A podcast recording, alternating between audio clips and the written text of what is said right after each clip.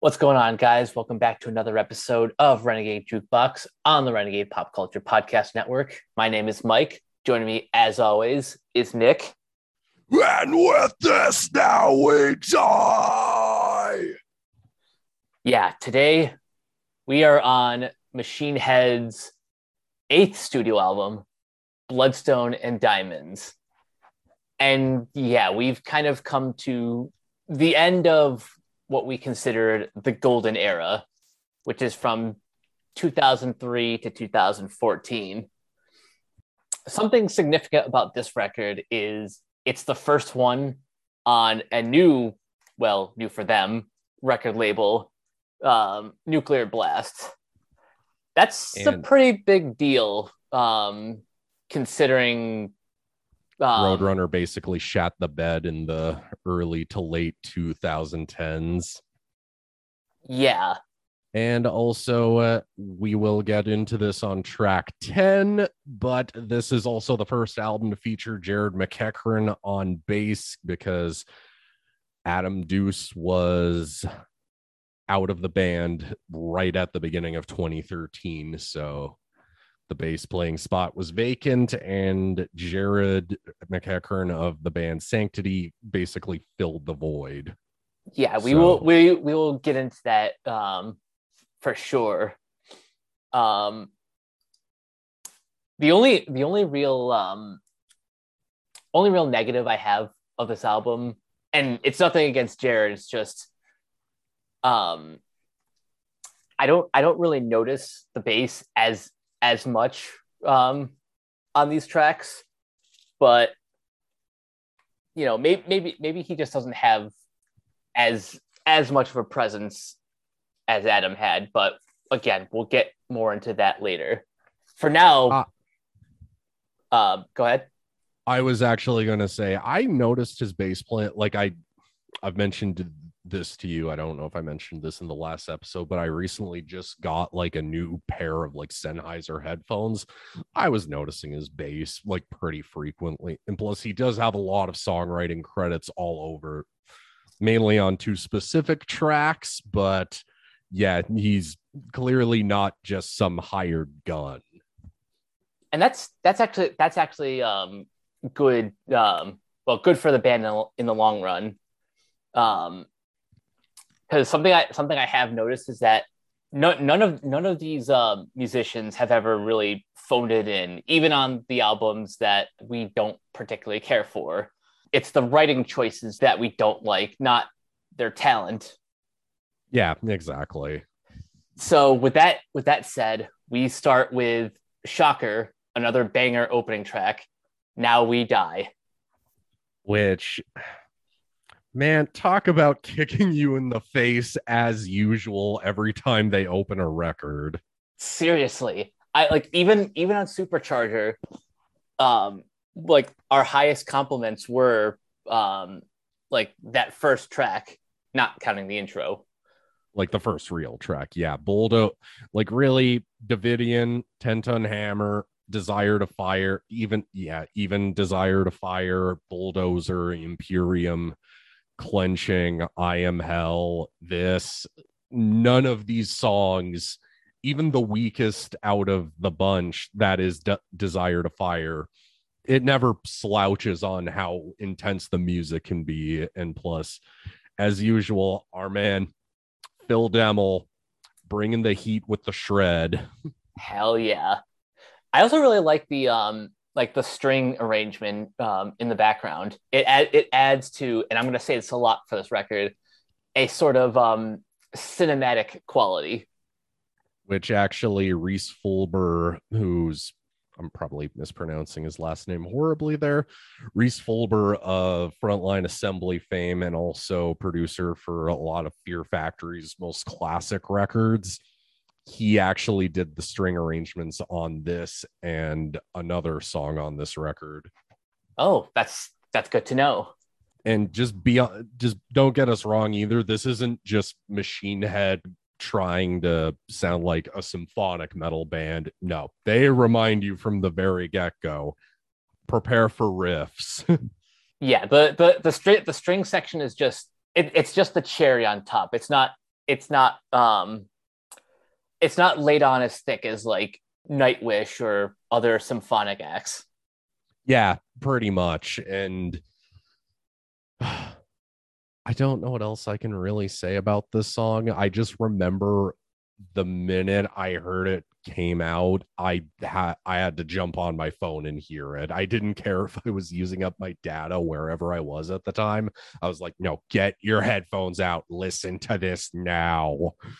And yeah, even after the thousandth time I've heard it, it's still amazing. Yep. Uh, um, the I don't I don't have really too much else to say. Just it's another really great opening track. Yeah, that's that's really all I have to say too.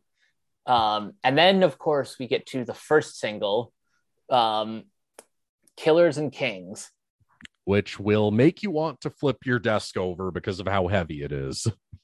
Yep, that that opening riff is just kind of perfection.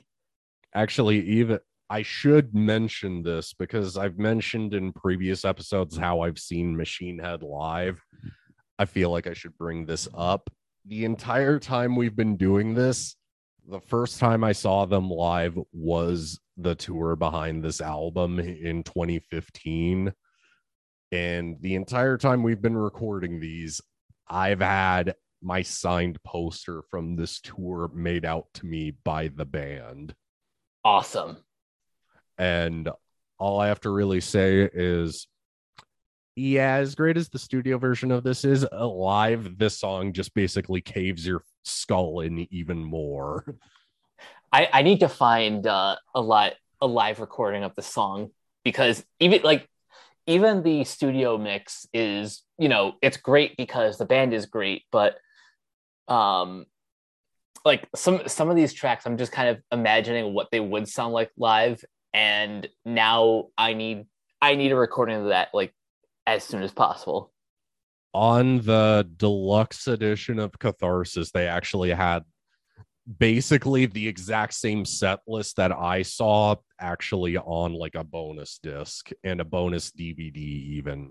Oh, nice.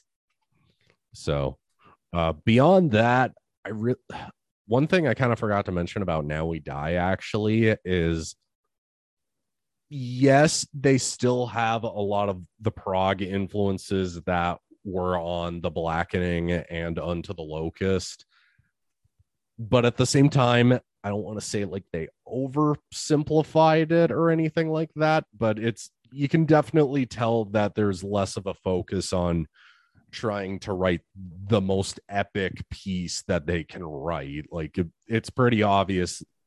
It's kind of their hemispheres to to permanent waves by rush in that sense where hemispheres was just this album that you know the band was just hammering away at in the studio and then on the next album they're like man we can't really do the ultra crazy complex stuff again we kind of gotta we're still a prog band but we gotta dial it back in machine head's case it was yeah, we brought in the prog elements and we're to keep them, but let's maybe not have most of the songs be like nine minutes a piece.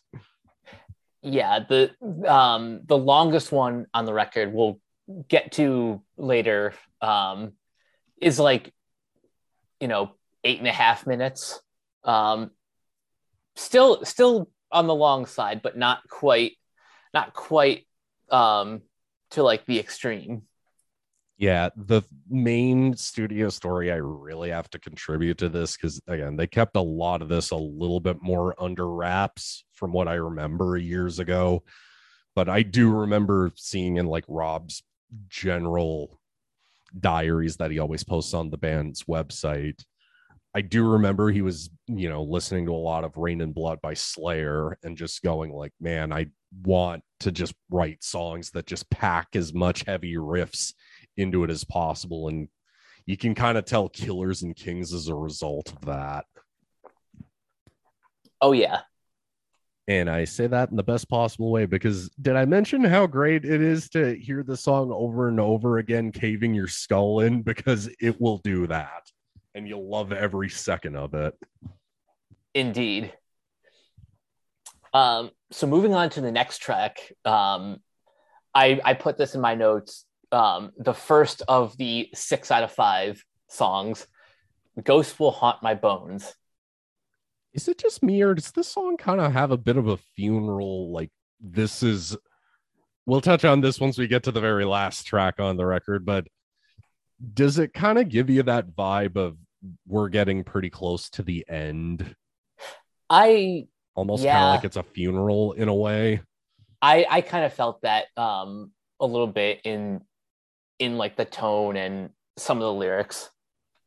Also, this is the first of the two songs that Jared has contributed to the band, especially in the vocal department.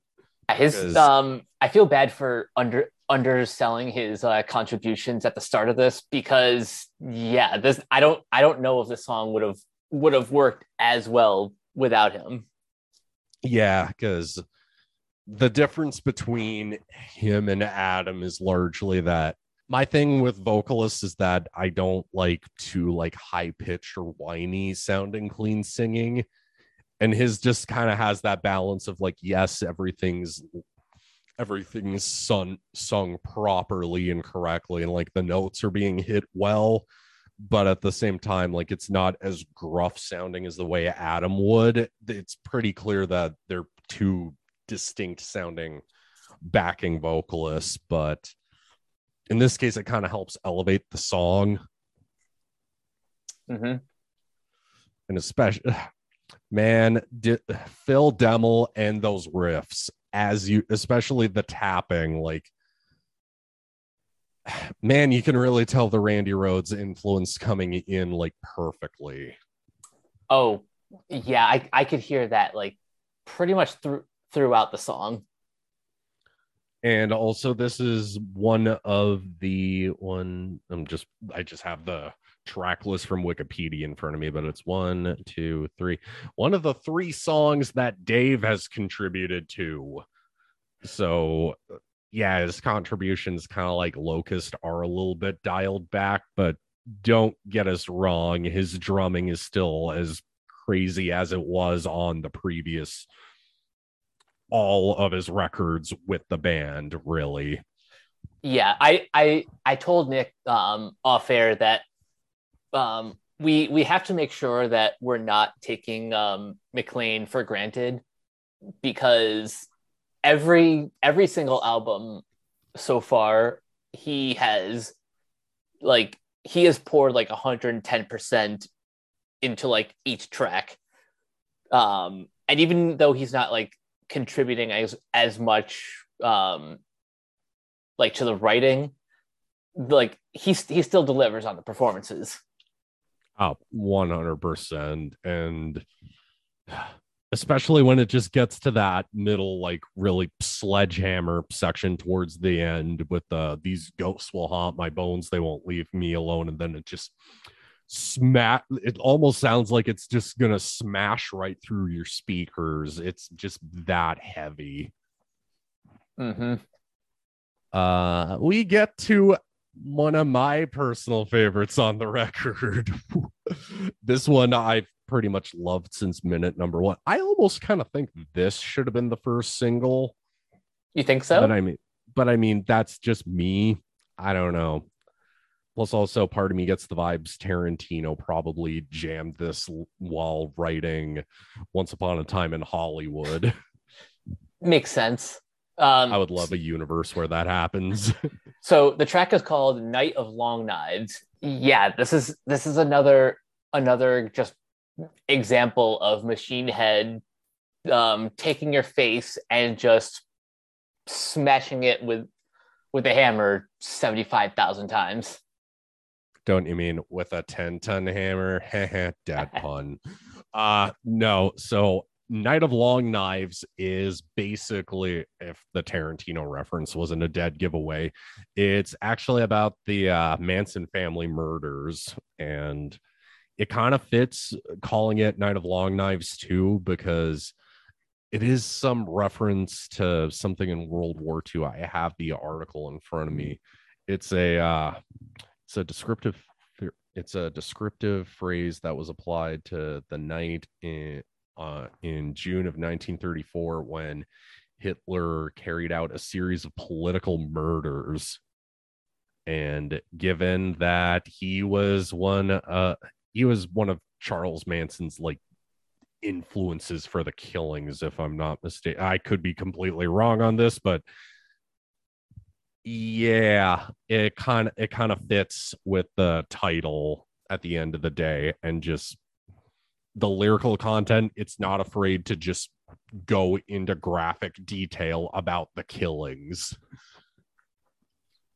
Some, something that machine head has always been good at is um is that that sort of storytelling in their lyrics that they're definitely not afraid to go to go dark yeah and it just gets descriptive and on top of that just some of the best music you'll hear on this record. I mean phil's solo sounds incredible. The drumming is amazing. Rob's vocals are on point and brilliant and even with the more sung chorus it doesn't detract from it doesn't make it too poppy. It still sounds aggressive and heavy. It just makes it enjoyable to listen to even though you're listening to a song about a series of grisly murders from the from the 60s if i'm not mistaken. Yeah from the yeah ni- 1969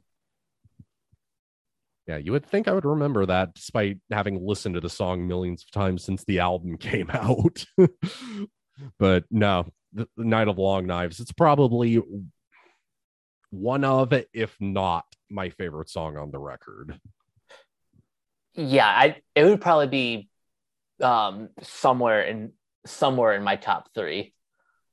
Um honestly though, um tra- tracks three to five are are like a, a nice little run. Um, track number five would be one of my favorites. Um, Sail into the Black. This is the this is the eight and a half minute epic that I kind of mentioned earlier, and I know it's a little bit cliche given, um, you know, given the title, but I really I can't help but kind of picture a scene from like Pirates of the Caribbean whenever whenever I listen to this song. For me, um, like I can still picture like, you know, sailing on a boat, but kind of like you're just sailing through like this really dark, misty fog at like midnight and you're just going on this journey that you're not sure you're even going to come back from like it just kind of the music and the lyrics kind of just give you this mental image into your brain and that's kind of the first time on this album for me where the music just brings that out of you. Even even even just talking about it i still get that imagery. Yeah eh, weird enough though people i've talked to have said that like this is one of their least favorites on the album. I don't get that. Me neither. Like is, is, it, is it is it because it's not as um as fast or as well I don't I don't want to say it's not as heavy because lyrically it's a uh, um ly- lyrically it's it's pretty down there. Yeah, it's a pretty dark song, but like maybe because it's a slower song, but through the ashes had slower songs. The blackening, locust had slower moments on them. Like I I don't get it in this case because just the way it brings the emotions out in you listening to it and just kind of giving you that mental image of you know just kind of sailing I hate to be this literal with it but literally just sailing off not sure if you're going to come back from wherever you're going to. I don't know. That's just kind of what I look for in music. And then as soon as the slower part of the song is done, it doesn't fail to remind you that it's a fucking machine head song and it will punch you square in the face repeatedly again. Yep. And that's, that, again, that's, that's just what I love about the band that even e- even on a slower song like um the like their their arrangements are not um are not predictable. And not one bit especially by the way i do have to shout give one big shout out to phil demmel because when i was jamming this album i posted the vinyl on my instagram.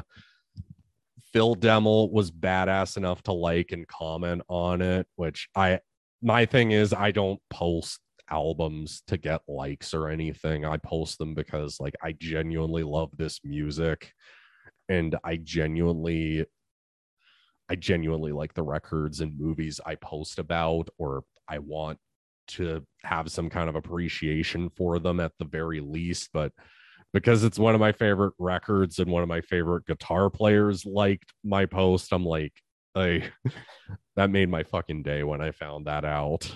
Oh, always, always uh, a great feeling when when one of your heroes find finds uh finds a post and and likes it. Yeah, and just like to kind of get away from that, it I'm just kind of like man, it's a bummer that the next album I don't want to have it be like doom and gloom before the end of the episode, but you know, just knowing the next album is what it is ultimately it's kind of a bummer, especially because how great the soloing is on this album. Like Phil's solo lands the killing blow on this song for me. Same. The next one, we get back from slow, methodical, and dark to just plain dark, heavy, and caving your skull in again. Eyes of the Dead. And again, one of the things I wrote in my notes, um, especially because like the way the song um, opens, is yeah, we we definitely need to give some more love to Dave McClain, who is just um, absolutely annihilating uh, that drum kit. Oh, no doubt about it in my mind. I swear he hits every tom, every his snare, his every cymbal, every bass drum. I swear he hits every part of that kit at least 50 times per minute. Like he's not just like doing death metal blast beats on it, but it's just something about his drumming just makes the song just constantly attack you along with the riff. You you can you can you can easily tell that he's influenced by um Neil Peart. Oh well, one hundred percent. But then again, anybody who I, I personally argue anybody who listens to metal bands of current day, you owe a lot to Neil Peart. mm-hmm. And especially again to jump on to like how other great parts of the song. The sh- this is basically just if you shortened Wolves and gave it a bigger chorus, you'd get Eyes of the Dead. Yeah, sounds about right. Uh, now we must discover the brown note. Because uh, beneath the silt is in a goddamn weird tuning. Yeah so where so where is uh the brown note? Uh, i have no cl- i'm going to assume it still hasn't been discovered but i'm going to assume definitely deathcore bands and djent bands haven't discovered it yet. So hey if machine head want to go searching for it on beneath the silt hey they at least gave it a good effort i'd say. And this is this is probably the one for me that felt the most um, groovy. Because we um, we sometimes forget that Machine Head uh, is a groove metal band, and they um, they they know how to uh, they they know how to like keep those keep those uh, groove metal elements even in their more progressive uh, albums. Actually the main thing i noticed with this especially like my last couple of listens jamming this again did you notice phil's solo like in your left ear during like the last chorus?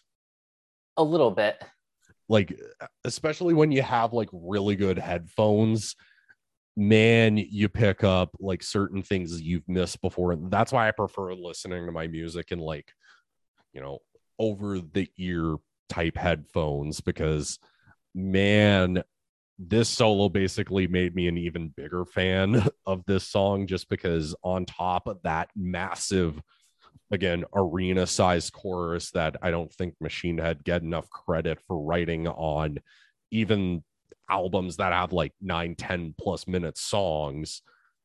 They still land a killing blow with a great chorus without having it sound too poppy and just have like this technical solo over it. Yeah they are very good at um at deliver delivering um anthemic courses but like you said not too not too poppy.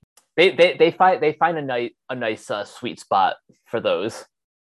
Yeah, especially just given how to kind of use a band that they toured with on the last album, the way all that remains have their choruses where it's like, yes, we're designing this for the radio, especially like on albums they would be putting out like more 2010 2012 onward ish uh the next track though this one we've got a lot to talk about, especially knowing what comes on the next record. In comes the flood. Yeah. This is this is um the second this is the second um song that um that Jared uh has uh, contributed um lyrically and it's it's another it's another um political song um, because you know machine machine head is kind of known for for their politics. I would say more than kind of especially when you go and read some of the I, i'm not even on facebook anymore largely just because of how dumb the comments can get some days. Just man, if people don't realize it now, Machine Head's always been they've been political since album number one.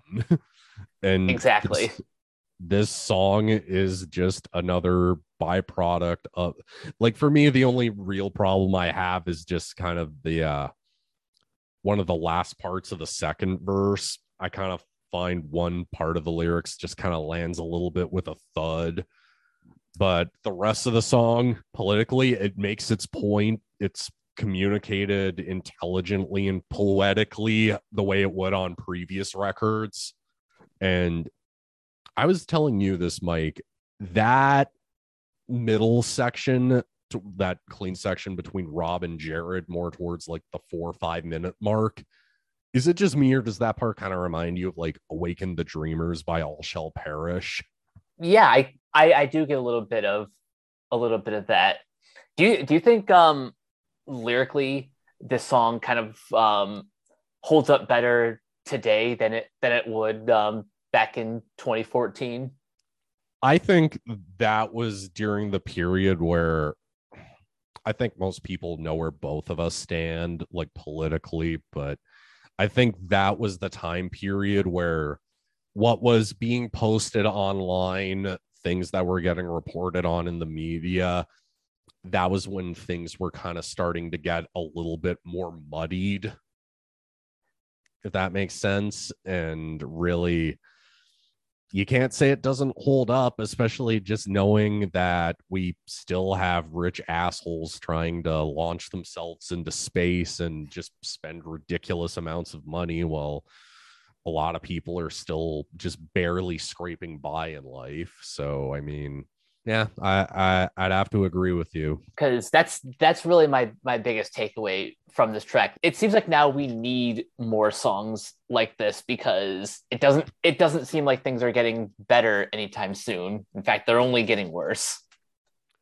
Yeah, especially with uh especially with modern current event. I know we're not, I'm not trying to get like preachy or up anybody's ass about, oh, you know, for me, it, you know, we're, I'm here to talk about music, but I'd kind of be tone deaf if we didn't acknowledge like certain events going on in the world right now. So it's just kind of, you know, sometimes music just needs to be a reflection of the real world. And this just does it in a way that, on one hand, it's enjoyable to listen to, but at the same time, like it, it confronts a real issue, which as much as I have feelings about the next album, I really don't get why people honed in on that like it was an issue.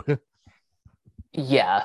Um we'll we'll get it we'll get into that um on the next episode, but my my my thing about music and politics is it's a it's about the execution. It's not about it's not necessarily just about the message. Yeah, exactly. That's that's the way it should be at the end of the day. Uh, um, so... but mu- but mu- but musically, the song just kicks ass. Oh yeah, one hundred percent. Like the the band is basically just firing on all cylinders. When you get down to it, it's very for as doom and gloom as it is. It just does what it does so well. Indeed. The next track, though, what if I told you it was supposed to go on Unto the Locust? Uh oh. Yeah, uh I just found this out recently from their Instagram page. Apparently, damn it, this was from the uh 10th anniversary of Unto the Locust. Apparently, there was an effort to get Damage Inside put on Unto the Locust. So I have no idea how that album would have looked with this song on it. Yeah, that's that's um that's interesting because you know we we we've talked before about how um the track order it, it it is just as important to like the like the listening experience as like the individual tracks themselves. So I'm just kind of curious where Damage Inside would have even fit on the record yeah, that's the main thing. I don't think it could have come before or after Darkness Within. I don't think it could have gone between Be Still and Know and Locust. I don't think it could have gone after Pearls Before the Swine. I don't know. It just kind of feels like the odd one out of the bunch. Especially, uh, I didn't even know this until like recently. Apparently, Dave McClain is the one playing guitar on this. Hmm. Like eh, I knew he contributed like a ton of riffs to the band before, but I had no clue that like he played guitar on this track. I think this is the first time he's played guitar on a Machine Head record. Yeah, I I I think this is uh like the only the only album in which he's um credited on a um as a guitarist. Yeah which is kind of we uh, actually i should also mention this uh apparent uh, i'm not a fan of this band but it's noteworthy. Apparently jordan fish of bring me the horizon does the keyboards and string arrangements on this and on in comes the flood. That that that's cool. Um any anytime that like fans bring in um like additional personnel um, just just for like those little um, like those you know little flares. That that's always cool to me. Yeah, and in this case, I, again, I'm not really a I'm not a Bring Me the Horizon fan by any stretch, but yeah, this actually does bring something to the music, and plus, it's just a very depressive compared to how Unto the Locust was and how confrontational it was this is much more depressing to hear like almost defeated.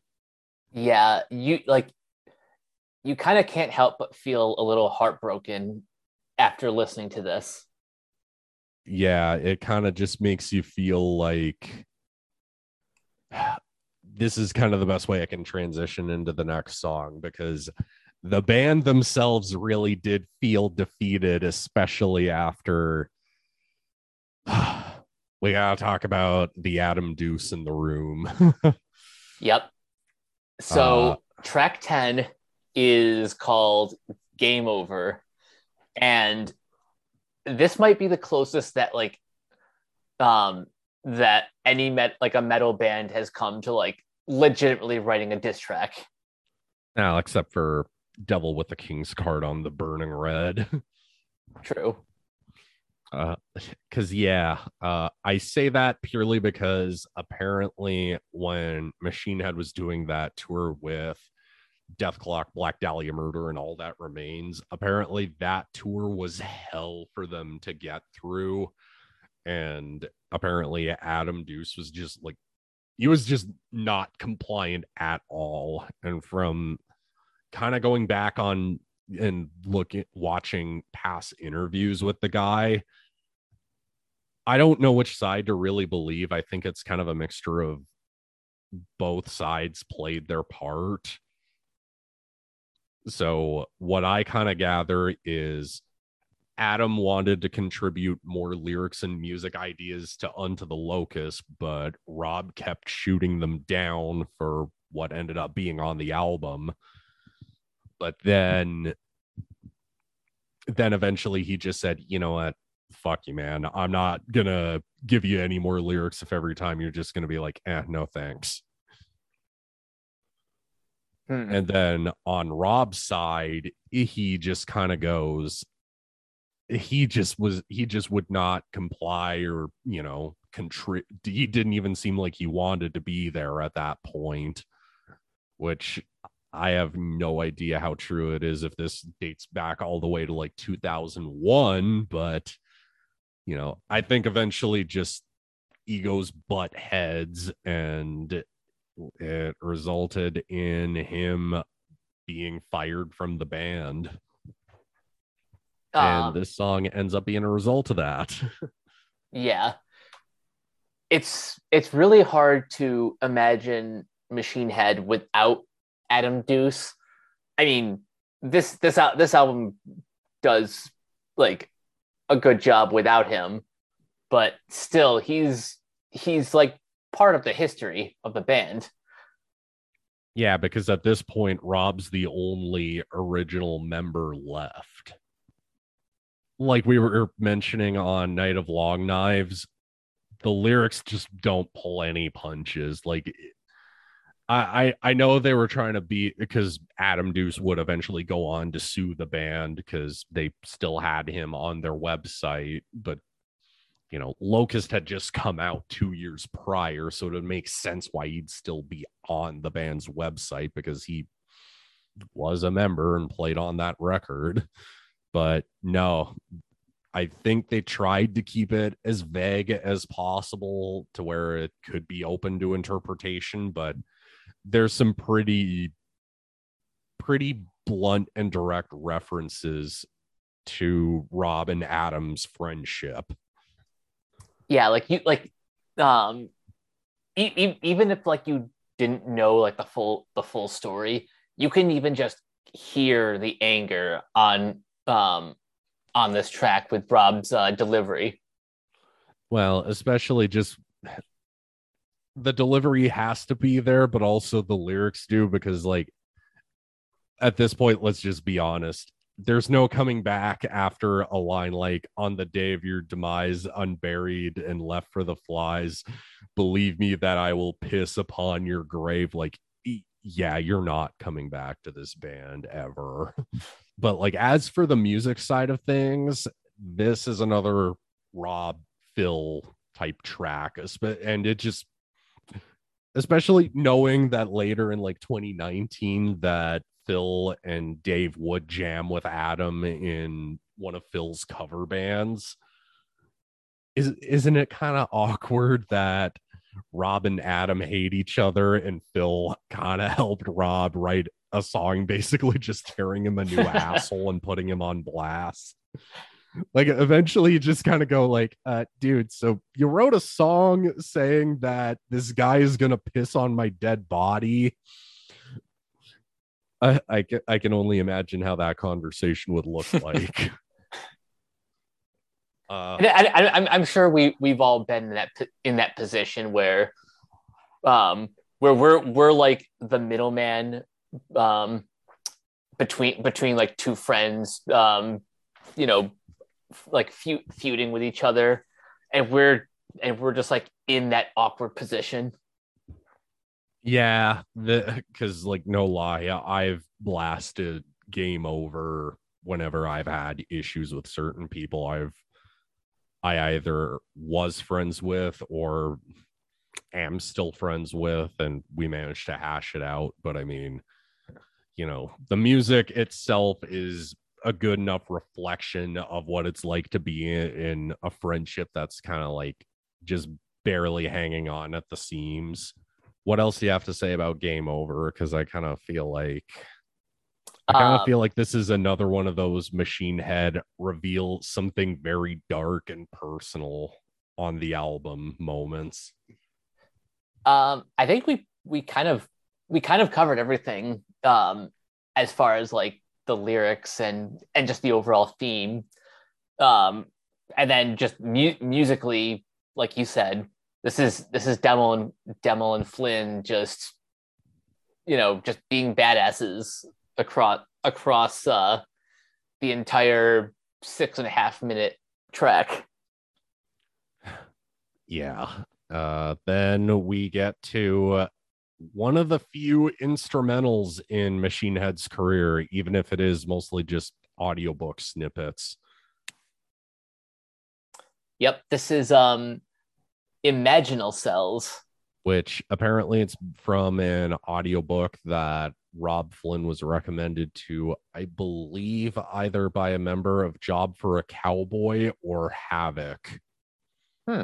I could be completely wrong. I can't remember which band, but I know in the liner notes he thanks a member from, again, I can't remember if it's Job for a Cowboy or Havok, but you know he thanks them for recommending that audiobook to him which it kind of serves the same purpose the way realize realize realize did on burn my eyes yeah i was i was gonna say like um it it, it does seem like this is a um kind of spiritual successor to that track. Oh definitely. It's it's not a very shreddy it's still it is kind of weird in the track listing having like a very downtrodden sounding song than a song that just again caves your skull in with how heavy it is and then another slower track but this time just instrumental like it it kind of is weird not having another song to kind of break that up with but I mean, it is a good break into our closing track. Take me through the fire. I'm going to present you with this and it call it early. I don't care. I'm going to bring up a hot take, especially knowing the record that's going to come next. Mike, how would you feel after this song if Machine Head decided to call it a career. Funny you should mention that because I wrote in my notes um, that this album, just in general, would have been like the ultimate swan song. Like, if if this if this really was the end of Machine Head, I would have said, "Wow, they really and they really ended on a high note."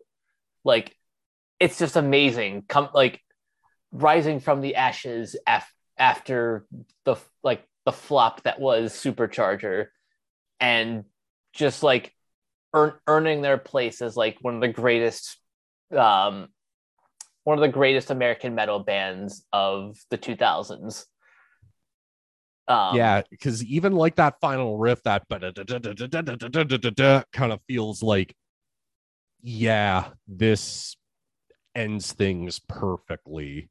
Because i mean like the song itself the song itself is incredible. Like it really feels like kind of like the way who we are ended unto the locust. This kind of makes you feel like you made it to the end of the journey you made it through the darkness and the deep recesses of Robb flynn's mind and you've come out on the other side like a stronger person in the end like it really it literally makes you you feel like you've been through the fire with this band.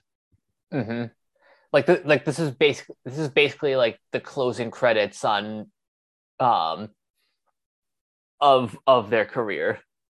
like I best way I can kind of imagine it, like if if they ever decided to do like a full metal alchemist live action series, if they actually had like the entire father arc done in live action, that would be this would be like the perfect song to have like that fight go down to.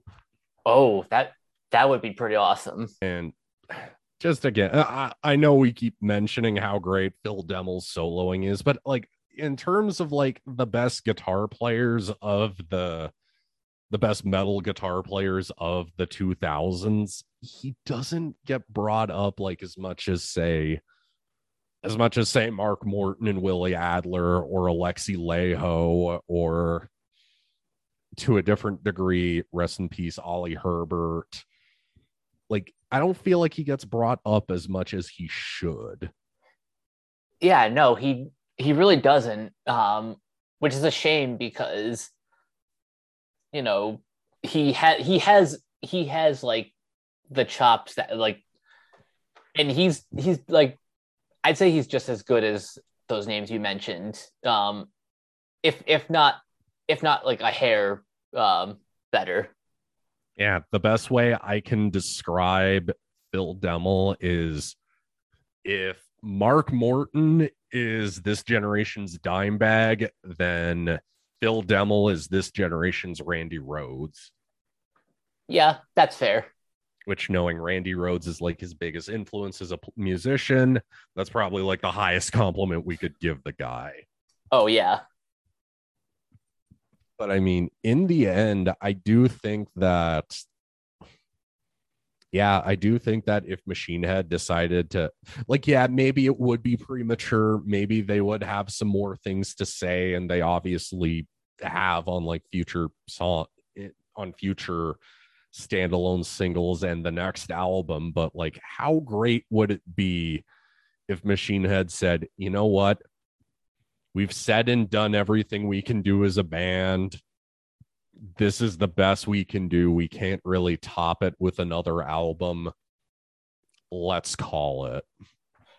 You know, as, as disappointing as as I might as disappointed as I might have been if if this was the end of the road for them, like in hindsight, I would rather I would rather um artists uh go out on top then um, then continue past past their prime and and um, and like ruin their legacy. Yeah, it's it's one of those cases where you don't really want to see a band just fizzle it fizzle out or just phone it in with each record that just kind of sounds like you're just you're just coasting on your laurels basically exactly yeah. Uh, what are your favorite tracks on the record, Mike? Um, okay, if we're gonna if if we're gonna limit this to three, I would say uh, Kill, Killers and Kings. Um, mostly because that opening track, that opening riff is amazing, and that energy never really lets up throughout throughout the rest of the song. Killers and Kings, Ghost will haunt my bones, and uh, and sail into the black. Uh, I'm going. I'm gonna pick some different choices. Night of Long Knives, definitely just because the intensity, the storytelling behind it, and the just the great playing all over this song. Like it, it's just everything I want in a Machine Head song. Take Me Through the Fire, definitely a close second. And then third, I'm gonna either go with Now We Die or yeah, I might just you know try to steal sail into the black too. Again, I still can't believe people are saying that. Like some people say that is their least favorite yeah that uh, i uh, one friend i've just kind of been like oh it's so slow and boring like do you not remember a farewell to arms off the blackening because i know that's your favorite record by them but yeah, Machine Head really. I said this in my Instagram post, even. I really do think that this is the best four album run in metal. Yeah. How can a band return from a dud that nearly caused a breakup and basically just rebuild their reputation and just continue to get better and better as musicians and songwriters and basically just make some of the best music you'll listen to regardless of genre? It it's going to be hard to top to top this run. And i I don't, I don't know if any members of trivium are going to listen to this but uh the, the, the challenge the challenge is on you for um for alex bent's fourth record. If if you could if you can make a better a better record um if if you can make a better record than any of these four machine head albums then maybe they'll have the next best um metal run yeah except except honestly between the two of us i don't think either of us consider any trivium record to be even remotely as mediocre as supercharger ended up. I don't want to sound like every episode we're just dunking on supercharger but it just is that surprising a band goes from that album to something that's more creatively interesting. Yeah and the the whole the whole point of of this series is yeah, we're we're we're running we're running through the albums of one of our favorite bands, but there there just really is a an inspiring narrative surrounding this band and how they how they were able to rise from the ultimate rock bottom, at least for them. Only to, and I'm gonna leave it on this note, only to unfortunately return to it I, I'm not trying to sound melodramatic, but let's just put it this way the next album is frustrating. Yeah, I can't promise to review that one sober. Uh, I uh, I just reached my two year mark, not touching any alcohol last week, and yeah, this is you know what? I'm gonna try and go into catharsis because, to be honest, I don't listen to it very much aside from its isolated moments. But I, I'm gonna try to approach it as objectively as I can. And we will we will find out next next week um, how that holds up. But until then, Nick, where can everyone find you online? uh on instagram and instagram only really. Uh super saiyan death metal god. I post album covers movies video games if i ever end up going to a concert again which i will be seeing slipknot in about three weeks two three weeks time. Yeah i'll post that. But until then you'll see a bunch of south park posts and you guys can find me on twitter at captain k42 you can check out my quick thoughts on letterboxd.com slash coach K42. And you can find me in all the various Facebook groups just at my name. You can check out Renegade Pop Culture on Facebook and Twitter at Ren Pop Culture. Look for us on Podchaser. Listen to all of our podcasts on Anchor, Spotify, Apple Podcasts, etc. And last but not least, everything can be found at renegadepopculture.com. Need an escape? So do we. That'll do it for this episode of Renegade Jukebox. We will catch you guys later. Peace out.